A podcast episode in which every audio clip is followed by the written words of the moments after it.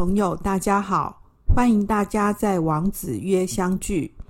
这是一个关于经典和生活智慧的讨论平台，主要是为了和大家分享经典里头的智慧。王子约这个平台是要重新说明经典之所以是经典，就在它的实用性、价值性和永恒性特征。希望透过经典和生活事例的结合，以及现代诠释，和大家一起共享经典智慧，重新发现经典的美好，帮助我们更愉快的生活。各位朋友，你平常呢是怎么样看一个人的呢？先看他的衣装外表，对吧？对，其实我也是诶。那么庄子呢提醒我们说，我们可能看一个人呢，不能只从他穿什么、打扮怎么样去看待那个人哦。好，这是呢庄子《田子方》里面的故事啊、哦。不要从外表呢去评断一个人，这个道理呢看起来好像蛮简单的哦。可是为什么我们大家呢都不大容易做到呢？那我们来听听呢庄子怎么说啊。故事是这样子的啊，庄子呢去见鲁哀公，那呢他去见鲁哀公呢做什么呢？这故事就没有进一步再说了啊。那呢，呃，我们可以猜得出来呢，大概就是去跟鲁哀公呢宣扬他的理念嘛，啊，讲那个道家的那一套嘛，啊，就是无为啊，然后要自然呐，哦，那鲁哀公呢听完之后呢，就是觉得反应很冷淡哦，觉得你讲这一些东西啊，鲁哀公就说哈，我们鲁国呢其实是提倡文明的礼仪之邦啦，培养了很大量的这个儒者啊，其实是讲诗书啊、习礼义的。这个文雅的儒士呢多如牛毛。那你刚刚讲那些啊，要信守无为的这种道学啊，不合我们的国情啊，所以很少有人讲习啊，所以大家就。就是不不采取你那一套，原因是因为其实不合用啊。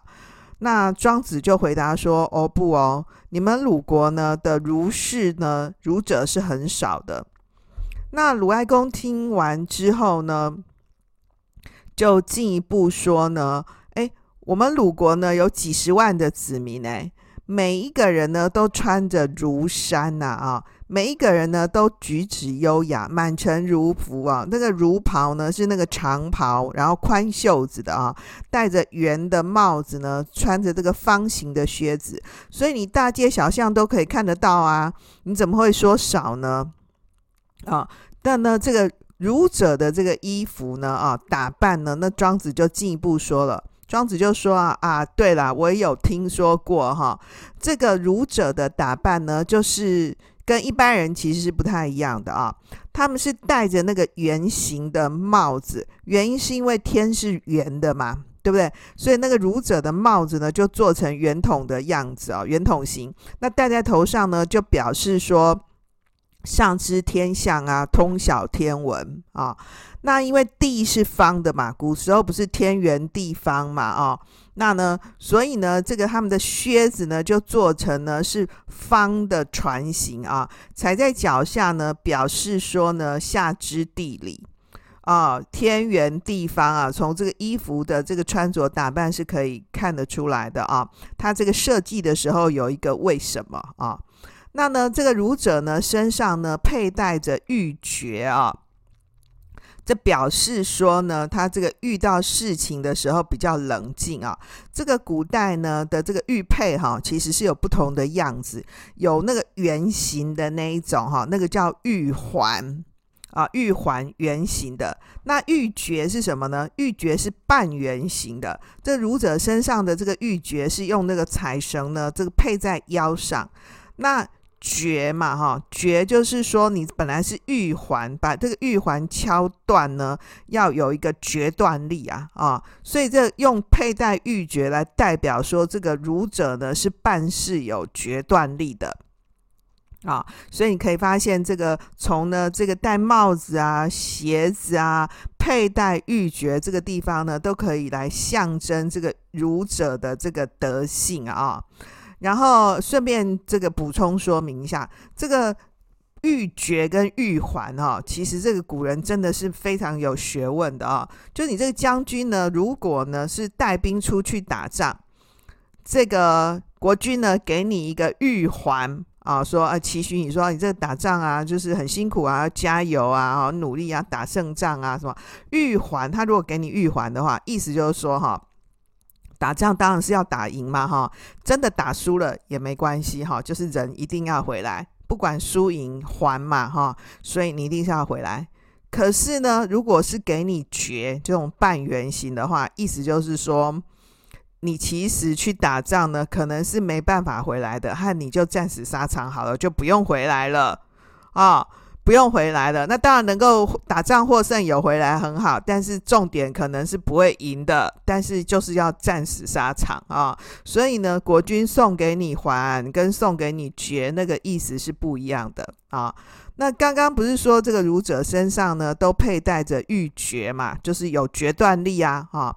那庄子就进一步说哈。我认为说呢，哈，这个君子呢，如果信守儒家的思想呢的话，未必呢都是真的穿着儒服。反过来说呢，穿着儒服的人呢，也未必都懂儒家思想。哦，他就提出了一个质疑啊，就 diss 这个鲁哀公啊，意思说你们这些鲁国的人呢、大家每个穿着儒衫呐，举止看起来很优雅，倒未必是真实的儒者啊。然后他就进一步说呢，陛下，如果你认为我说错了啊，你不妨呢就通令全国，而你在榜文上面这样写哈，说要是呢没有真才实学，不信守儒家思想，而呢却穿了这个儒服的人呢，一律都是处以私刑啊。那呢，那个这是太夸张了嘛啊？可是鲁哀公呢？想了，就是为了要证明说我们鲁国不是像你想的这样嘛？我们鲁国都是饱学之人呐、哈，都是儒者啊。于是呢，就按照呢庄子的办法，在全国呢发布了政令。诶，没想到呢，这个政令发出呢，不过五天，鲁国上下就再也看不到呢穿着儒服的儒士了啊！全国的儒士呢，都重新换上新装，不敢再穿儒服啊。哎，这个时候呢，只有一位呢成年男子啊，穿着一身呢崭新的儒服，毫无惧怕的站在这个王宫的外面。哎，那鲁哀公呢，就立刻呢召见这个男士啊，就问问他国事，而且呢还提出呢一连串的难题啊，千转百变呢，那那个人都对答不穷，而且讲的头头是道啊。所以庄子呢就回答说：“你看。”你们整个鲁国呢，只有一个儒者而已啊，那你还认为这样子很多吗？啊，那原文是说呢，以鲁国而儒者一人耳啊，啊，这个古文里面呢，如果是用最后鱼尾助词是用这耳呢，耳朵的耳，就是表示呢极其肯定的意思啊，它原来不是。庄子不是呢，呛这个哀公说，你们鲁国根本都假货嘛，哈，没有什么儒者嘛，哦，那他现在说啊，你现在证明了吧，果然是只有一个吧，啊，所以只有一个儒者，根本也就是不多的嘛，哈。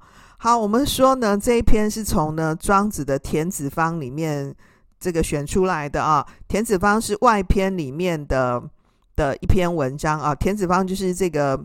一个人名了啊，这整篇里面的内容比较杂，比较像是随笔杂记的一一些特点哦。不过从一些比较重要的章节来看，还是很能够呢表现出呢这个庄子的思想啊，就特别强调是这个不要受到外物的束缚方面啊。在这个故事里面呢，去特别提到说。有其形不一定有其真，对不对啊？就是你外表看起来很像，对不对？但是不一定本质意义上面是有道的人，然后或者是说有道的人啊，这这个儒家之道嘛，哈，有其这个真正本质的人，也不一定呢会受到这个外表的拘束啊。这故事里面的这个庄子跟鲁哀公呢，事实上是不可能相见的啦，哈，因为庄子出生的时候呢，鲁哀公早就已经去世一百多年了啊，所以很明显的这个故事是一个虚构的啊，但是这个寓意却是非常深刻的啊，因为鲁国嘛，崇尚这个儒家学说啊，所以全国的老百姓都以穿儒服为时尚啊，然后鲁哀公对这些表面现象呢，就信以为真啊，于是就在庄子的面前呢炫耀一番。可是呢，庄子早就已经看透了这个鲁国鲁国儒士的一个本质，所以呢，就借着鲁哀公之手呢，揭穿了全部的鲁国穿儒服。这其实是一个很虚伪的事情嘛，哈，就让呢这个鲁哀公呢哑口无言。换句话说呢，其实才能哦，不能够只是靠着外在的包装就能够拥有的。所以，但是问题就出在呢，世界上从来不缺少那一些这个。虚假作弄啊，附庸风雅的人嘛，所以当我们看着那些披着光鲜外衣表象的时候呢，得认真想想这个现象背后呢应该有的东西，不要把呢表面的这个现象哈、当做本质，所以也不要只从一个人的衣着打扮呢来判断呢他的学识跟才能啊、哦，这就让我想到说。其实我们去看待一个人的时候，我们常常就会先看他开什么车子啊，然后像我们女生嘛，就会看说他带什么包包啊，他的穿衣打扮是怎么样啊，看起来有没有钱啊，或长得帅不帅、美不美啊，对不对？有没有高富帅啊，对不对？哈，或者是白富美，对不对？哈，那可是呢，其实啊，如果呢以钱财来说，真正的有钱人其实是看不出来的哦。我记得那个张忠谋先生啊，哦，有讲过一个他自己的经验。他说啊，他从他坐高铁啊，从新竹要回台北。那我们看那个张忠谋，不是头发白白的嘛，就是一个呃温文儒雅的白头发的老先生，对不对？然后他就说，他旁边就坐那个高中女生。就是很认真的在那边背英文单词，完全的不知道呢，隔壁坐的是张忠谋。你看张忠谋很有很有钱，对不对？跟我们大家一样坐高铁啊。然后呢，呃，这个张忠谋有一定的影响力，对不对？其实我们在电视上面蛮常看到他的。可是呢，高中女生呢不认识他，他也还是蛮自在的。所以其实真正蛮厉害的人，其实是真的很看不出来哦。然后我又有一个这个印象很深刻的，我们台湾呢很著名的一个评论家叫李敖，我不晓得呢比较年轻的朋友呢认不认识他哦。他呢前两年呢因为脑瘤的关系呢过世了啊、这个呃。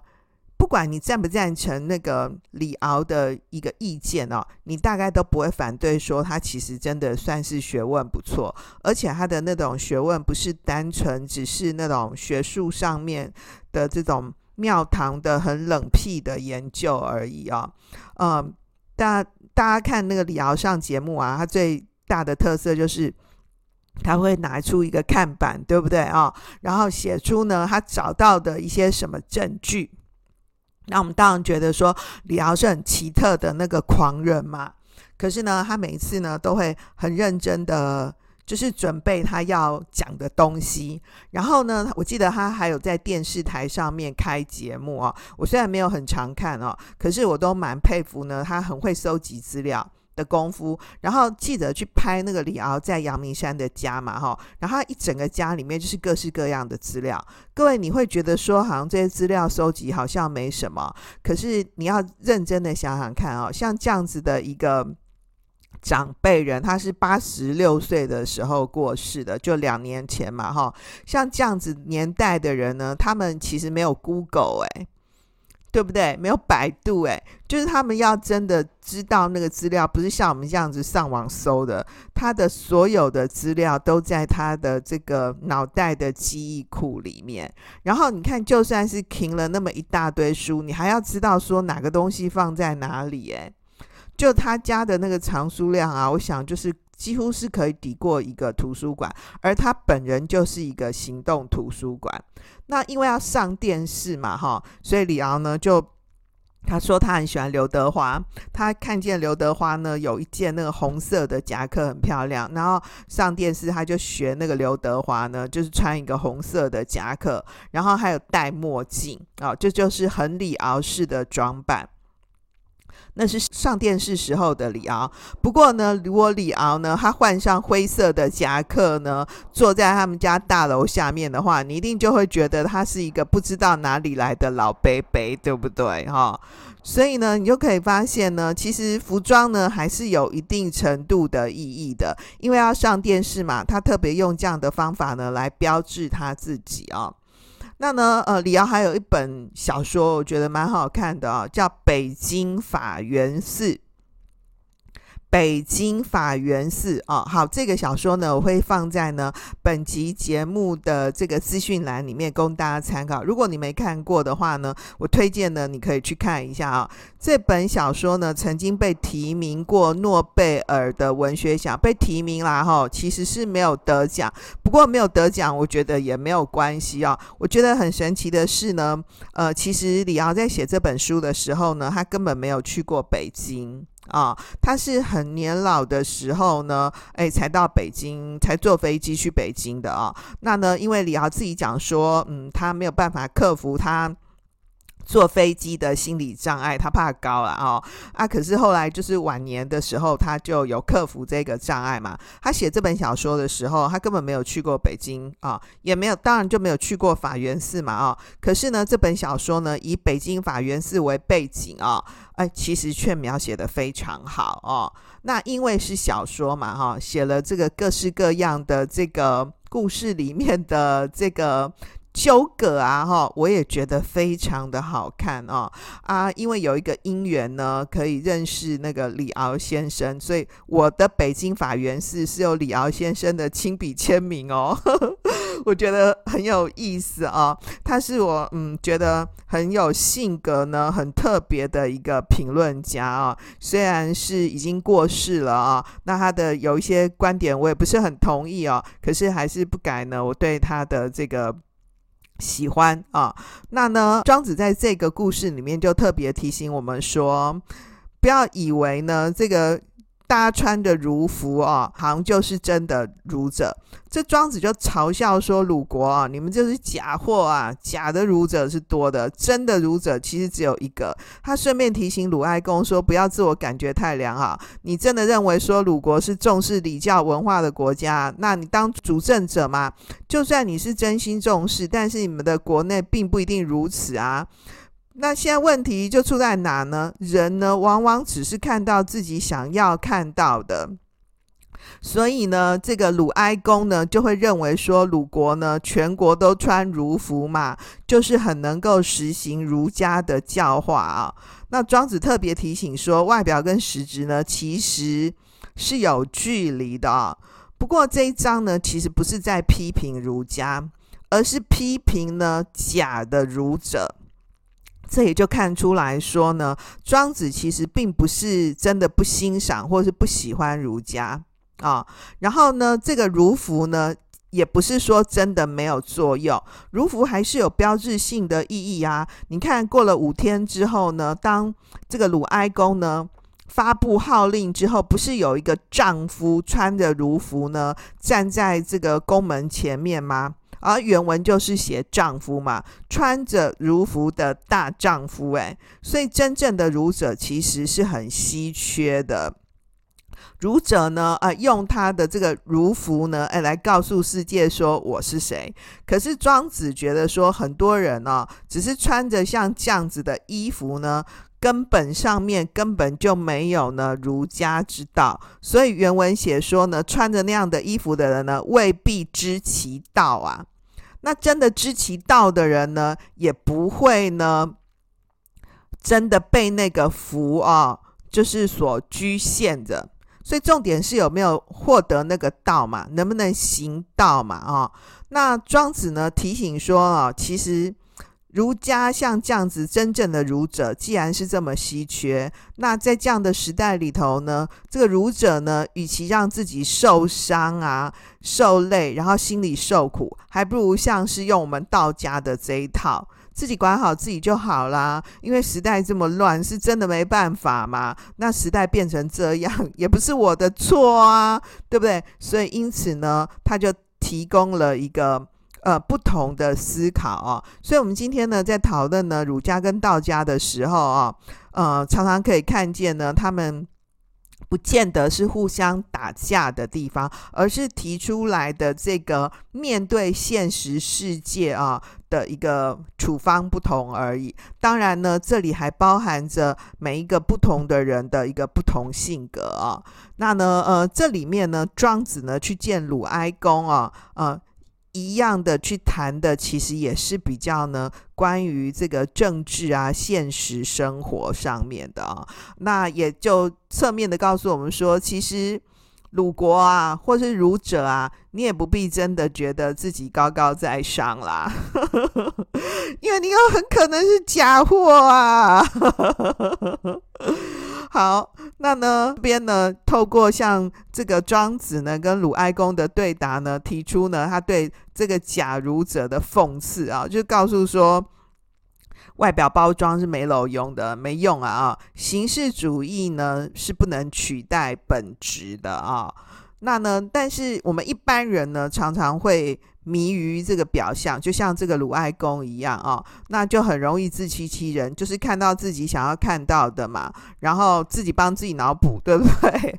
哦，就认为说啊，我鲁国是非常重视这个礼乐教化的，很重视呢这个呃仁义之道的啊、可能不是这样。那庄子呢？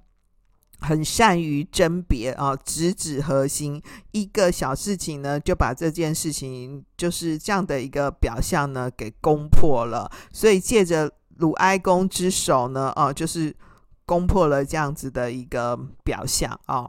那你说这个其实这故事不合理啊？鲁哀公怎么可能听了庄子的一个建议之后，立刻就颁布像这样的命令？而且这命令就很荒唐嘛，啊，就寓言故事啊。对不对？寓言故事重点不是那个寓言的过程嘛？啊，那类似像这样子的啊，呃，特别是在古代，其实是蛮不能说蛮容易啊，是有可能会会发生的啊。各位已经有读过这个齐桓公呢，好夫子啊。然后全国皆子衣，就是齐桓公有一段时间喜欢穿这个紫色的衣服，就大家都穿了紫色的衣服学他嘛。所以上有所好，下必甚之啊。这边是要提醒说，你这个在上位者啊，其实要当所有的人的模范。你自己呢，如果能够行得正的话。或是你比较崇尚呢这个节制简朴的话，才会营造呢整个社会啊，整个国家是一个好风气嘛。那所以这边用服装呢来做设定，这其实是有可能会发生的。当时空背景不同啦，哈，那就不能够放在我们现代呢一概而论。不过你可以发现呢，我们现在社会里面也很会强调说。哪个时代流行这一季流行什么颜色，对不对？或是流行什么样的衣装？哎，所以这个流行的衣服呢，其实或是我们讲说那个潮牌，也是一个很重要的象征物啊。为什么要讨论穿潮衣？就代表说很潮嘛。对不对？如果今天像是王老师这样子的长辈人穿了一个很漂亮的潮 T 啊，那大家一定也会说，哎，这样子看起来很年轻嘛。所以衣服啊，衣装还是有一定的表征作用的啊。可是庄子就提醒我们说啊，其实看待那个人是不是儒者啊，重点呢不是只是从外表衣服上面看啦。你也可以发现儒者为什么很稀缺啊？因为他们必须是要很勇敢的。就大家都因为怕说穿这样的衣服，然后没有得到那个道，没有行儒道、儒家之道啊，然后会被杀，对不对？被处死罪，对不对？可是真正的儒者他不害怕，所以儒者呢，知其不可而为之哦，这件事情是很值得敬佩的。为什么儒家的可敬就在于呢？他们很勇敢，很愿意承担承担责任呐、啊。就是天下呢，舍我其谁啊？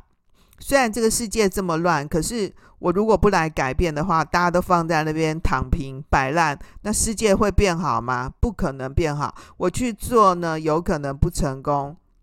可是我不去做呢，就一定不会成功啊。那我去做了。那如果有机会成功，为什么我不试试看呢？这就是儒家呢，让我们觉得很敬佩的一个承担哦。那么道家呢？道家的故事呢，总是让我们觉得很有趣啊、哦。像这里面呃的庄子呢，戳破鲁国的假象啊、哦。不过呢，庄子的重点，道家的重点在自我保全，重点在消解啊。就是现实生活里面啊，有这么多的不愉快。我们要怎么样自己追求自己的身心安顿呢？对不对？大家都迷执于呢这个现象，迷执于呢这个表象要光鲜。那如果我没有那个光鲜的外表，我是不是就会不快乐？对不对？啊，那呢？如果说大家呢都可以穿上那个有打勾的 T 恤，那只有我没有，那我会不会不快乐？庄子就跟我们说，其实不用呢拘执在这些呢无聊的事情上面，重点是你是怎样的人，你要认识你自己哦。哦，这是这个故事呢所要启示我们的。好喽，回到今天的重点整理。第一点呢，庄子呢在这个故事里头呢提出呢对这个假儒者的讽刺啊，去谈说。外表包装是没有用的，形式主义呢不能取代本质。第二个呢，鲁哀公呢和庄子哦刚好做了一个对比。鲁哀公呢代表一般人，那呢庄子呢代表呢有道的智者。一般人呢或者是鲁公会迷于表象，所以容易呢自欺欺人，帮自己脑补啊。那呢庄子呢是有道的智者。他就能够呢穿透表象，直指核心，善于甄别哪些东西只是形象，哪一些东西是本质。当然是要追求本质嘛。形象跟本质虽然不必呢挂钩，可是他并没有反对呢挂钩这件事情啊，只是说人不要被呢那个外表啊。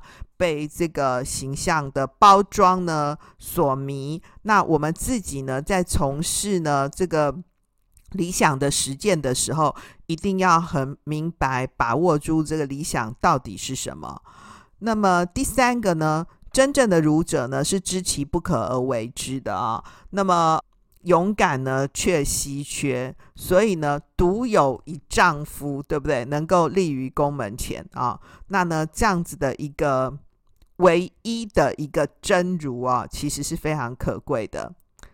第四个呢，儒家呢可敬啊，重点在于承担啊，他知道呢说他要为他的理想呢而努力奋进。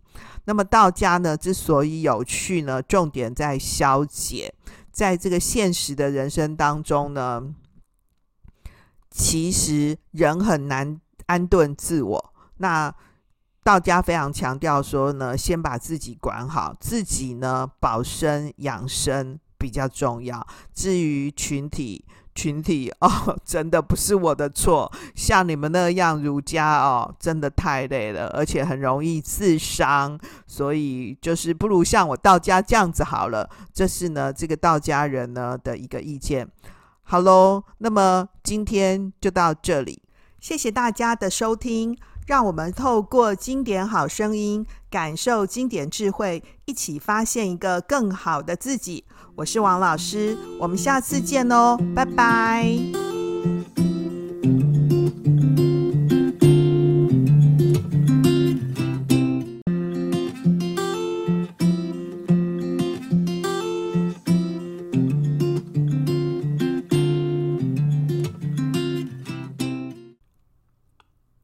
各位朋友，大家好！欢迎大家在王子约相聚。这是一个关于经典和生活智慧的讨论平台，主要是为了和大家分享经典里头的智慧。王子约这个平台是要重新说明经典之所以是经典，就在它的实用性、价值性和永恒性特征。希望透过经典和生活事例的结合，以及现代诠释，和大家一起共享经典智慧，重新发现经典的美好，帮助我们更愉快的生活。各位朋友，你平常呢是怎么样看一个人的呢？先看他的衣装外表，对吧？对，其实我也是诶。那么庄子呢提醒我们说，我们可能看一个人呢，不能只从他穿什么、打扮怎么样去看待那个人哦。好，这是呢庄子《田子方》里面的故事啊、哦。不要从外表呢去评断一个人，这个道理呢看起来好像蛮简单的哦。可是为什么我们大家呢都不大容易做到呢？那我们来听听呢庄子怎么说啊？故事是这样子的啊，庄子呢去见鲁哀公，那呢他去见鲁哀公呢做什么呢？这故事就没有进一步再说了啊。那呢呃我们可以猜得出来呢，大概就是去跟鲁哀公呢宣扬他的理念嘛啊，讲那个道家的那一套嘛啊，就是无为啊，然后要自然呐啊。那鲁哀公呢？听完之后呢，就是觉得反应很冷淡哦，觉得你讲这一些东西啊。鲁哀公就说：“哈，我们鲁国呢，其实是提倡文明的礼仪之邦啦，培养了很大量的这个儒者啊，其实是讲诗书啊、习礼义的。这个文雅的儒士呢，多如牛毛。那你刚刚讲那些啊，要信守无为的这种道学啊。”不合我们的国情啊，所以很少有人讲习啊，所以大家就就是不不采取你那一套，原因是因为其实不合用啊。那庄子就回答说：“哦不哦，你们鲁国呢的儒士呢，儒者是很少的。”那鲁哀公听完之后呢，就进一步说呢：“诶，我们鲁国呢有几十万的子民诶，每一个人呢都穿着儒衫呐啊。”每一个人呢都举止优雅，满城如服啊。那个儒袍呢是那个长袍，然后宽袖子的啊，戴着圆的帽子呢，穿着这个方形的靴子，所以你大街小巷都可以看得到啊。你怎么会说少呢？啊，但呢这个儒者的这个衣服呢啊打扮呢，那庄子就进一步说了。庄子就说啊啊，对了，我也有听说过哈，这个儒者的打扮呢，就是。跟一般人其实是不太一样的啊，他们是戴着那个圆形的帽子，原因是因为天是圆的嘛，对不对？所以那个儒者的帽子呢，就做成圆筒的样子啊，圆筒形。那戴在头上呢，就表示说上知天象啊，通晓天文啊。那因为地是方的嘛，古时候不是天圆地方嘛，啊。那呢，所以呢，这个他们的靴子呢，就做成呢是方的船形啊，踩在脚下呢，表示说呢下知地理啊，天圆地方啊，从这个衣服的这个穿着打扮是可以看得出来的啊。他这个设计的时候有一个为什么啊？那呢，这个儒者呢身上呢佩戴着玉珏啊。这表示说呢，他这个遇到事情的时候比较冷静啊。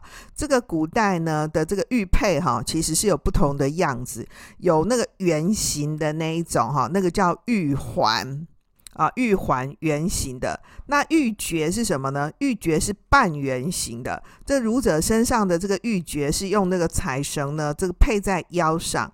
那决嘛，哈，决就是说你本来是玉环，把这个玉环敲断呢，要有一个决断力啊，啊，所以这用佩戴玉珏来代表说这个儒者呢是办事有决断力的啊，所以你可以发现这个从呢这个戴帽子啊、鞋子啊、佩戴玉珏这个地方呢，都可以来象征这个儒者的这个德性啊。然后顺便这个补充说明一下，这个玉珏跟玉环哈，其实这个古人真的是非常有学问的啊。就你这个将军呢，如果呢是带兵出去打仗，这个国君呢给你一个玉环啊，说啊期许你说你这个打仗啊就是很辛苦啊，要加油啊，努力啊，打胜仗啊什么玉环，他如果给你玉环的话，意思就是说哈。打仗当然是要打赢嘛，哈，真的打输了也没关系，哈，就是人一定要回来，不管输赢还嘛，哈，所以你一定是要回来。可是呢，如果是给你绝这种半圆形的话，意思就是说，你其实去打仗呢，可能是没办法回来的，和你就战死沙场好了，就不用回来了啊。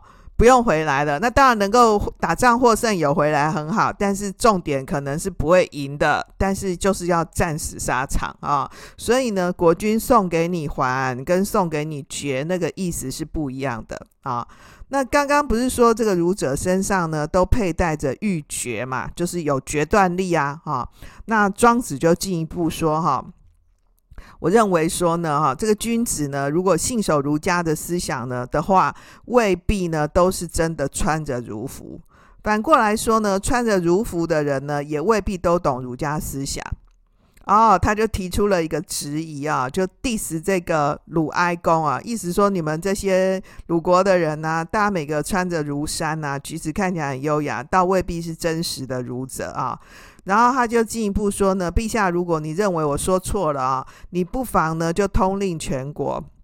而你在榜文上面这样写哈，说要是呢没有真才实学，不信守儒家思想，而呢却穿了这个儒服的人呢，一律都是处以死刑啊。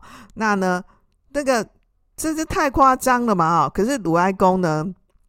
想了，就是为了要证明说我们鲁国不是像你想的这样嘛。我们鲁国都是饱学之人呐、啊，哈，都是儒者啊。于是呢，就按照呢庄子的办法，在全国呢发布了政令。诶，没想到呢，这个政令发出呢，不过五天，鲁国上下就再也看不到呢穿着儒服的儒士了啊。全国的儒士呢，都重新换上新装，不敢再穿儒服啊。哎，这个时候呢，只有一位呢成年男子啊，穿着一身的崭新的儒服，毫无惧怕的站在这个王宫的外面。哎，那鲁哀公呢，就立刻呢召见这个男士啊，就问问他国事，而且呢还提出呢一连串的难题啊，千转百变呢，那那个人都对答不穷，而且讲得头头是道啊。所以庄子呢就回答说：“你看。”你们整个鲁国呢，只有一个儒者而已啊，那你还认为这样子很多吗？啊，那原文是说呢，以鲁国而儒者一人耳啊，啊，这个古文里面呢，如果是用最后语尾助词是用这耳呢，耳朵的耳，就是表示呢极其肯定的意思啊，它原来不是。庄子不是呢，呛这个哀公说：“你们鲁国根本都假货嘛，哈，没有什么儒者嘛，哦。”那他现在说：“啊，你现在证明了吧？果然是只有一个吧，哦，所以只有一个儒者，根本也就是不多的嘛，哈、哦。”好，我们说呢，这一篇是从呢庄子的《田子方》里面这个选出来的啊，《田子方》是外篇里面的的一篇文章啊，《田子方》就是这个。一个人名了啊，这整篇里面的内容比较杂，比较像是随笔杂记的一一些特点哦。不过从一些比较重要的章节来看，还是很能够呢表现出呢这个庄子的思想啊，就特别强调是这个不要受到外物的束缚方面啊，在这个故事里面呢，去特别提到说。有其形不一定有其真，对不对啊？就是你外表看起来很像，对不对？但是不一定本质意义上面是有道的人，然后或者是说有道的人啊，这这个儒家之道嘛，哈，有其这个真正本质的人，也不一定会受到这个外表的拘束啊。这故事里面的这个庄子跟鲁哀公呢，事实上是不可能相见的啦，哈，因为庄子出生的时候呢，鲁哀公早就已经去世一百多年了啊，所以很明显的这个故事是一个虚构的啊，但是这个寓意却是非常深刻的啊，因为鲁国嘛，崇尚这个儒家学说啊，所以全国的老百姓都以穿儒服为时尚啊，然后鲁哀公对这些表面现象呢，就信以为真啊，于是就在庄子的面前呢炫耀一番。可是呢，庄子早就已经看透了这个鲁鲁国儒士的一个本质，所以呢，就借着鲁哀公之手呢，揭穿了全部的鲁国穿儒服，这其实是一个很虚伪的事情嘛，哈，就让呢这个鲁哀公呢哑口无言。换句话说呢，其实才能哦，不能够只是靠着外在的包装就能够拥有的。所以，但是问题就出在呢，世界上从来不缺少那一些这个虚假作弄啊、附庸风雅的人嘛，所以当我们看着那些披着光鲜外衣表象的时候呢，得认真想想这个现象背后呢应该有的东西，不要把呢表面的这个现象哈、当做本质，所以也不要只从一个人的衣着打扮呢来判断呢他的学识跟才能啊、哦，这就让我想到说。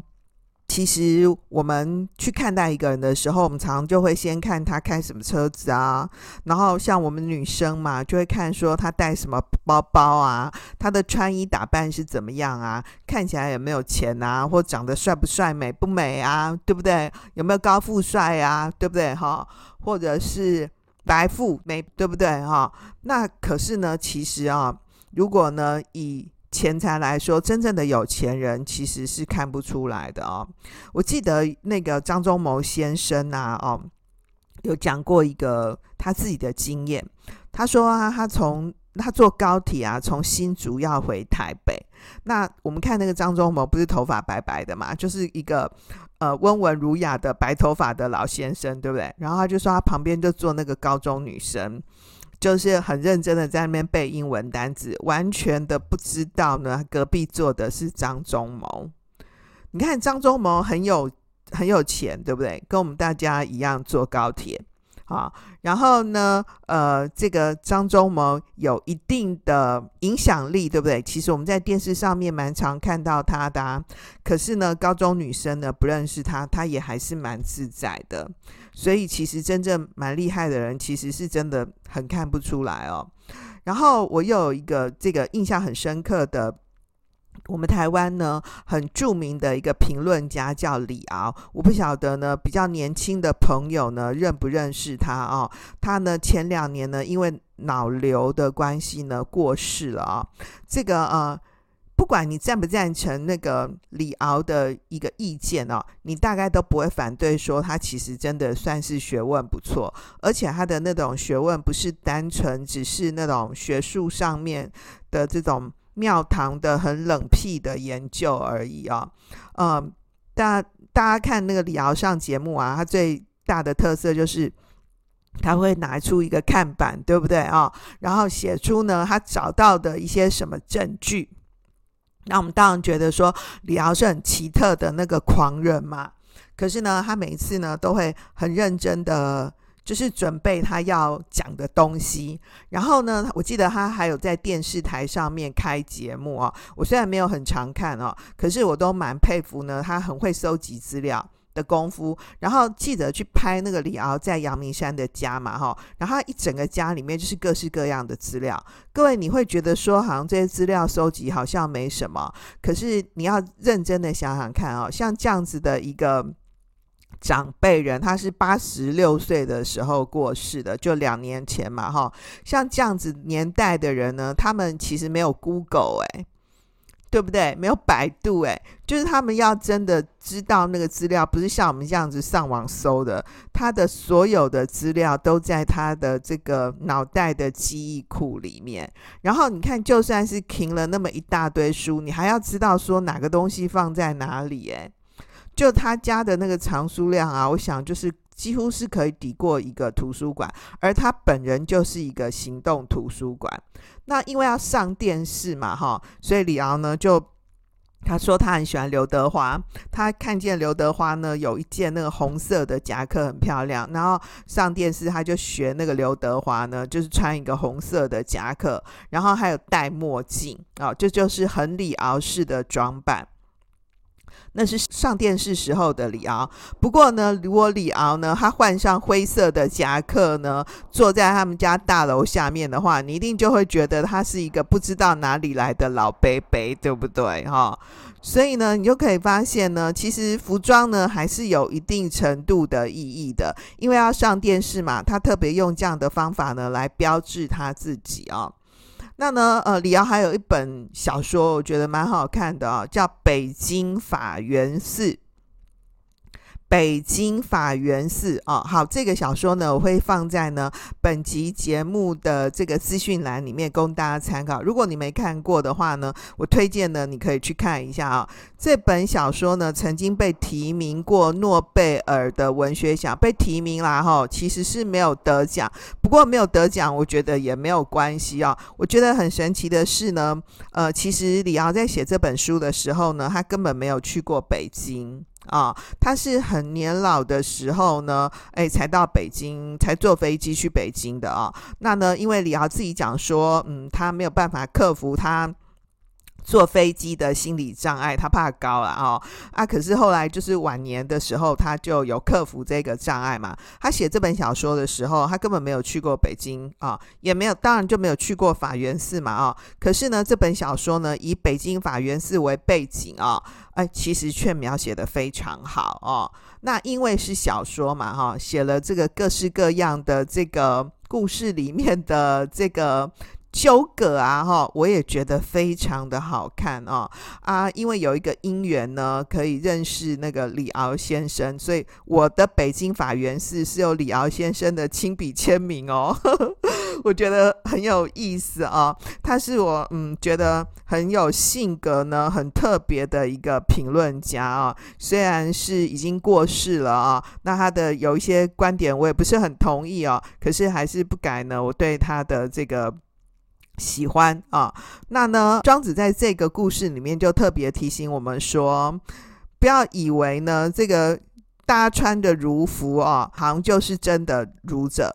这庄子就嘲笑说：“鲁国啊，你们就是假货啊，假的儒者是多的，真的儒者其实只有一个。”他顺便提醒鲁哀公说：“不要自我感觉太良好。你真的认为说鲁国是重视礼教文化的国家，那你当主政者嘛，就算你是真心重视，但是你们的国内并不一定如此啊。”那现在问题就出在哪呢？人呢，往往只是看到自己想要看到的，所以呢，这个鲁哀公呢就会认为说，鲁国呢全国都穿儒服嘛，就是很能够实行儒家的教化啊。那庄子特别提醒说，外表跟实质呢其实是有距离的啊。不过这一章呢，其实不是在批评儒家，而是批评呢假的儒者。这也就看出来说呢，庄子其实并不是真的不欣赏或是不喜欢儒家啊。然后呢，这个儒服呢，也不是说真的没有作用，儒服还是有标志性的意义啊。你看，过了五天之后呢，当这个鲁哀公呢发布号令之后，不是有一个丈夫穿着儒服呢站在这个宫门前面吗？而原文就是写丈夫嘛，穿着儒服的大丈夫，诶，所以真正的儒者其实是很稀缺的。儒者呢，呃，用他的这个儒服呢，诶，来告诉世界说我是谁。可是庄子觉得说，很多人呢，只是穿着像这样子的衣服呢。根本上面根本就没有呢儒家之道，所以原文写说呢，穿着那样的衣服的人呢，未必知其道啊。那真的知其道的人呢，也不会呢，真的被那个福啊，就是所局限着。所以重点是有没有获得那个道嘛，能不能行道嘛？啊，那庄子呢提醒说啊，其实。儒家像这样子真正的儒者，既然是这么稀缺，那在这样的时代里头呢，这个儒者呢，与其让自己受伤啊、受累，然后心里受苦，还不如像是用我们道家的这一套，自己管好自己就好啦。因为时代这么乱，是真的没办法嘛。那时代变成这样，也不是我的错啊，对不对？所以因此呢，他就提供了一个。呃，不同的思考啊，所以我们今天呢，在讨论呢儒家跟道家的时候啊，呃，常常可以看见呢，他们不见得是互相打架的地方，而是提出来的这个面对现实世界啊的一个处方不同而已。当然呢，这里还包含着每一个不同的人的一个不同性格啊。那呢，呃，这里面呢，庄子呢去见鲁哀公啊，呃。一样的去谈的，其实也是比较呢关于这个政治啊、现实生活上面的啊。那也就侧面的告诉我们说，其实鲁国啊，或是儒者啊，你也不必真的觉得自己高高在上啦，因为你有很可能是假货啊。好，那呢这边呢，透过像这个庄子呢跟鲁哀公的对答呢，提出呢他对这个假儒者的讽刺啊，就告诉说，外表包装是没有用的，没用啊啊，形式主义呢是不能取代本质的啊。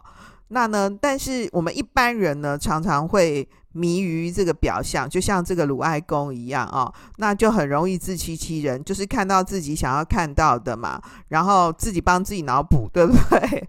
哦，就认为说啊，我鲁国是非常重视这个礼乐教化的，很重视呢这个呃仁义之道的啊、可能不是这样。那庄子呢？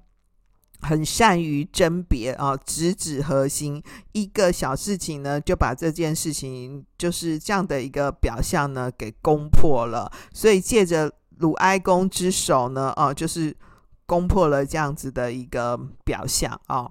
那你说这个其实这个故事不合理啊？鲁哀公怎么可能听了庄子的一个建议之后，立刻就颁布像这样的命令？而且这命令就很荒唐嘛，啊，就寓言故事啊。对不对？寓言故事重点不是那个寓言的过程嘛？啊，那类似像这样子的啊，呃，特别是在古代，其实是蛮不能说蛮容易啊，是有可能会会发生的啊。各位已经有读过这个齐桓公呢，好夫子啊。然后全国皆紫衣，就是齐桓公有一段时间喜欢穿这个紫色的衣服，就大家都穿了紫色的衣服学他嘛。所以上有所好，下必甚之啊。这边是要提醒说，你这个在上位者啊，其实要当所有的人的模范。你自己呢，如果能够行得正的话。或是你比较崇尚呢这个节制简朴的话，才会营造呢整个社会啊，整个国家是一个好风气嘛。那所以这边用服装呢来做设定，这其实是有可能会发生的。当时空背景不同啦，哈，那就不能够放在我们现代呢一概而论。不过你可以发现呢，我们现在社会里面也很会强调说。哪个时代流行这一季流行什么颜色，对不对？或是流行什么样的衣装？哎，所以这个流行的衣服呢，其实或是我们讲说那个潮牌，也是一个很重要的象征物啊。为什么要讨论穿潮衣？就代表说很潮嘛。对不对？如果今天像是王老师这样子的长辈人穿了一个很漂亮的潮 T 啊，那大家一定也会说，哎，这样子看起来很年轻嘛。所以衣服啊，衣装还是有一定的表征作用的啊。可是庄子就提醒我们说啊，其实看待那个人是不是儒者啊，重点呢不是只是从外表衣服上面看啦。你也可以发现儒者为什么很稀缺啊？因为他们必须是要很勇敢的。就大家都因为怕说穿这样的衣服，然后没有得到那个道，没有行儒道、儒家之道啊，然后会被杀，对不对？被处死罪，对不对？可是真正的儒者他不害怕，所以儒者呢，知其不可而为之哦，这件事情是很值得敬佩的。为什么儒家的可敬就在于呢？他们很勇敢，很愿意承担承担责任呐、就是天下呢，舍我其谁啊？虽然这个世界这么乱，可是我如果不来改变的话，大家都放在那边躺平摆烂，那世界会变好吗？不可能变好。我去做呢，有可能不成功。可是我不去做呢，就一定不会成功啊。那我去做了。那如果有机会成功，为什么我不试试看呢？这就是儒家呢，让我们觉得很敬佩的一个承担哦。那么道家呢？道家的故事呢，总是让我们觉得很有趣哦。像这里面呃的庄子呢，戳破鲁国的假象啊。不过呢，庄子的重点，道家的重点在自我保全，重点在消解啊。就是现实生活里面啊，有这么多的不愉快。我们要怎么样自己追求自己的身心安顿呢？对不对？大家都迷执于呢这个现象，迷执于呢这个表象要光鲜。那如果我没有那个光鲜的外表，我是不是就会不快乐？对不对？啊，那呢？如果说大家呢都可以穿上那个有打勾的 T 恤，那只有我没有，那我会不会不快乐？庄子就跟我们说，其实不用呢拘执在这些呢无聊的事情上面，重点是你是怎样的人，你要认识你自己哦。哦，这是这个故事呢所要启示我们的。好喽，回到今天的重点整理。第一点呢，庄子呢在这个故事里头呢提出呢对这个假儒者的讽刺啊，去谈说外表包装是没有用的，形式主义呢不能取代本质。第二个呢。鲁哀公呢和庄子哦刚好做了一个对比。鲁哀公呢代表一般人，那呢庄子呢代表呢有道的智者。一般人呢或者是鲁公会迷于表象，所以容易呢自欺欺人，帮自己脑补啊。那呢庄子呢是有道的智者，他就能够呢穿透表象，直指核心，善于甄别哪些东西只是。形象哪一些东西是本质？当然是要追求本质嘛。形象跟本质虽然不必呢挂钩，可是他并没有反对呢挂钩这件事情啊，只是说人不要被呢那个外表啊，被这个形象的包装呢所迷。那我们自己呢在从事呢这个。理想的实践的时候，一定要很明白把握住这个理想到底是什么。那么第三个呢，真正的儒者呢是知其不可而为之的啊。那么勇敢呢却稀缺，所以呢独有一丈夫，对不对？能够立于宫门前啊。那呢这样子的一个唯一的一个真儒啊，其实是非常可贵的。第四个呢，儒家呢可敬啊，重点在于承担啊，他知道呢，说他要为他的理想呢而努力奋进。那么道家呢之所以有趣呢，重点在消解，在这个现实的人生当中呢，其实人很难安顿自我。那道家非常强调说呢，先把自己管好，自己呢保身养生。比较重要。至于群体，群体哦，真的不是我的错。像你们那样儒家哦，真的太累了，而且很容易自伤。所以就是不如像我道家这样子好了。这是呢，这个道家人呢的一个意见。好喽，那么今天就到这里，谢谢大家的收听。让我们透过经典好声音，感受经典智慧，一起发现一个更好的自己。我是王老师我们下次见哦拜拜。